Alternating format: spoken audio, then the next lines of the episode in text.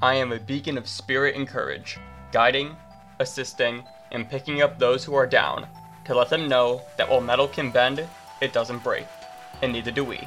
I am the Mettleist. Decision making is one of the hardest elements about being human. I mean, we have no way to see the future, nor do we have a way to see how things would have worked out had we gone down the other path. We think in circles, spending weeks, months, hell, years, or longer, mulling over a decision that we truthfully have zero idea about. It's exhausting, and we waste so much time and energy thinking about these things. Recently, for this project, I had to make a tough decision. I could remain anonymous, or I was proposed the idea of turning this into a vlog style project that would bring my personal life into the fold. I spent about a week and a half in my head debating this decision. I asked some of my friends, hell, I even went to Reddit for some insight. I want to use this time to kind of break down how I make a decision in hopes that maybe it will help you in your decision making process, maybe sharpening it just a little bit. Remember, my advice is typically just from my perspective and it's not a one size fits all, but hopefully this will help at least one person. Step one, before I even think about making a decision, I ask myself, what do I want to happen? Knowing your end game is always beneficial because then it's going to automatically lead you down the path towards the right decision to make. In this case, for me, my end goal is turning this into a full on brand and media property. You see, once you know where you want to go, you can then eliminate any option that doesn't benefit that end goal in mind. It automatically simplifies the process. This leads us to step number two know your line in the sand. What are you and aren't you willing to give up in the process? For me, my personal caveat for this project was that the hero has to come first. This project is about helping people. It was never, oh, look at me and look at what I'm doing. It was intentionally designed to be egoless. So knowing what you are willing and aren't willing to give up is going to push you towards a different direction. Maybe it's the same one as step one. Maybe it leads you down a different path than this step compared to step one. But whatever it is, it's going to give you a better idea and a better sense of what decision you should ultimately make. Step three is the classic pros and cons list. Why would you and why wouldn't you do X or Y? This doesn't come down to a numbers game either. Just because you have five pros and two cons doesn't mean you should go with that option because the pros are more than the cons. Each pro and con should have its own weight. Naturally, there are some reasons that are going to mean more to you than others. It's important for you to know where you stand on each pro and each con. An example of why I would turn this into a vlog style project would be that the pro is it's easier storytelling. I vlog my day-to-day life and I can weave in elements of the hero it makes it a lot easier. But the con was that I wanted the hero to be the face of the brand and not myself. And that con to me meant so much more than that pro where it wasn't worth it. Step 4 is a bit of an odd one, but it's one that I use as someone who loves to think about stuff. I turn my curse into a blessing by exercising all my thoughts. I'll go through my pros and cons list and I'll elaborate on every single one of them.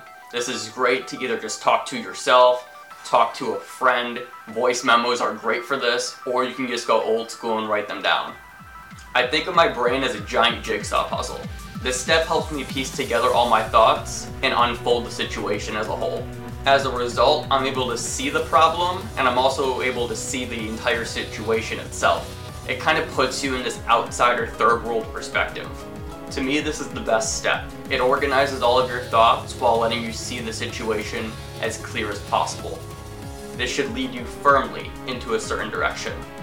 In this case, for me, one of the biggest realizations I had through this step of the process was that I realized there are lots of personalities that grew their brand without being too personal, so there was no reason why I had to do that as well.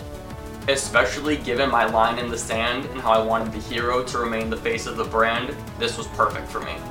Bonus step number 5.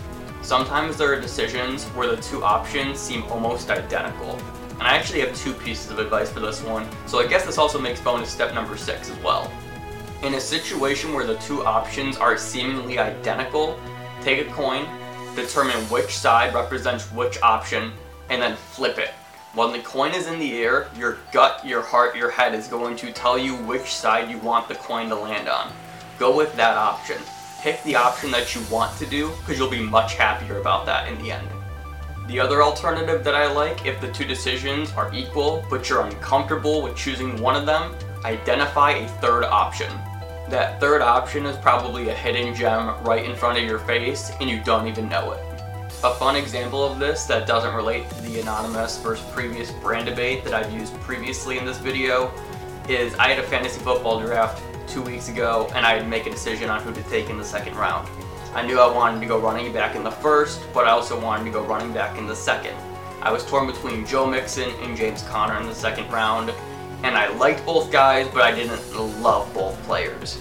After doing hours of research and comparing the two, I still couldn't make up my mind. Then I realized that I liked more running backs in the third and fourth round than I did at that second round slot. So instead, I grabbed a top tier wide receiver in the second round and loaded up on the running back position in that third and fourth round. The third option. And that's how I think through most of my decisions. I know my end goal, and so that helps me narrow down the decision making itself. Maybe uh, you go from two options to one because the first option doesn't even pertain to what you ultimately want to happen. Then I draw my line in the sand and I know what I am and what I am not willing to give up during the decision making process. Thirdly, I do the cliche pros and cons list. It's a tried and true way to kind of lay out your thoughts.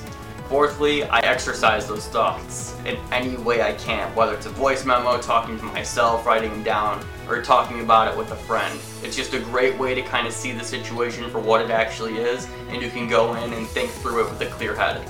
As a bonus, if you truly can't make up your mind, just go with the decision that you want to make. You'll be happier in the long run.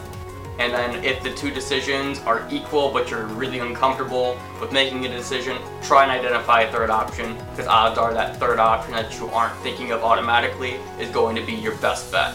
Thank you so much for watching. I really hope that you guys got something out of this and it maybe helps your decision making process. Let me know if you use this going forward in the future. Like I said, I think tip number four, just exercising all your thoughts because we all have the tendency to overthink things is going to help you a lot. It's my favorite thing to do. So thank you so much for watching. If you enjoyed, be sure to leave a like and subscribe down below. Maybe share this video with a friend if you have a friend that's going through a very, very tough decision in their life. And with that, I'll save you next time. Thank you so much for checking out the podcast. If you enjoyed, be sure to subscribe. And you can also follow me on all social media platforms at The Mettleist.